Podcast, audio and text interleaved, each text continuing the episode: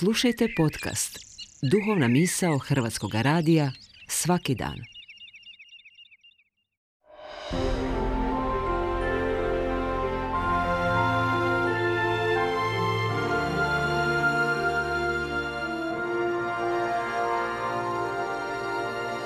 Duhovna misao.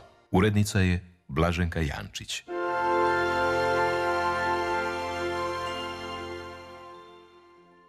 Srdačan pozdrav poštovani slušatelji, govori vam Domagoj Matošević, svećenik Zagrebačke nadbiskupije. Ove godine slavimo jedan jako zanimljiv i poseban jubilej. 800 je godina, od kako je u malom i siromašnom selu Grećo, Sveti Franju po prvi puta postavio žive jaslice. Želio je u stvarnosti prenijeti svoje duhovno raspoloženje koje se oduševljavalo istinom da je Bog postao čovjekom. Želio je doživjeti Betlehem sasvim neposredno i tu radost priopćiti svim svojim prijateljima. Franjo je bio očaran činjenicom da je Bog istinski postao Emanuel, to jest Bog s nama, od kojega nas sada ne dijeli nikakva ograda visočanstva i daljine. Sada možemo bez straha Bogu reći ti i s njim možemo biti na ti. 800 godina vjernici s velikom pažnjom i ljubavlju postavljaju jaslice na različita mjesta.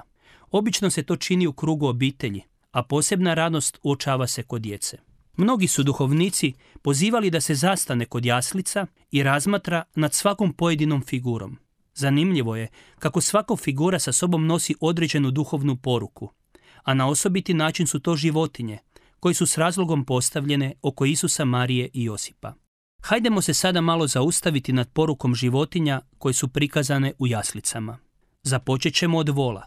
Njegova se figura vezuje uz mir. Vol je strpljiv, dobrohotan i smiren.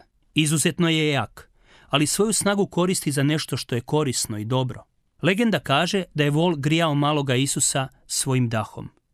Mir je ono što nas istinski grije i daje sigurnost.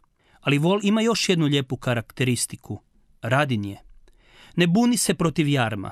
Vuče na na kola i poslušanje svome gazdi. Usudimo se pitati. Što bismo mogli naučiti od vola?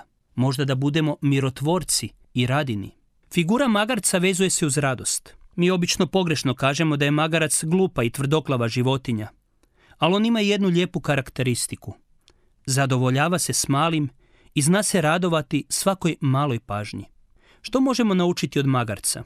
Možda da znamo cijeniti male životne stvari i njima se istinski radovati. Magarac nas uči da ne budemo megalomani u svojim zahtjevima, nego da prihvatimo jednostavan i običan život kao mjesto radosti i ostvarenja. Jaslice su nezamislive bez ovaca i pastira. Ovce su se u biblijskim tumačenjima uvijek vezivali uz povjerenje, jer one idu za glasom svoga pastira, slijede ga, imaju povjerenja u njega. Svjesna je da ju pastir pruža zaštitu i pomoć, te da je bez njega izložena opasnostima. Što možemo naučiti od ovce? Možda da imamo više povjerenja u naših dobrog pastira, ali i ljude, te da pazimo da ne izigramo tuđe povjerenje.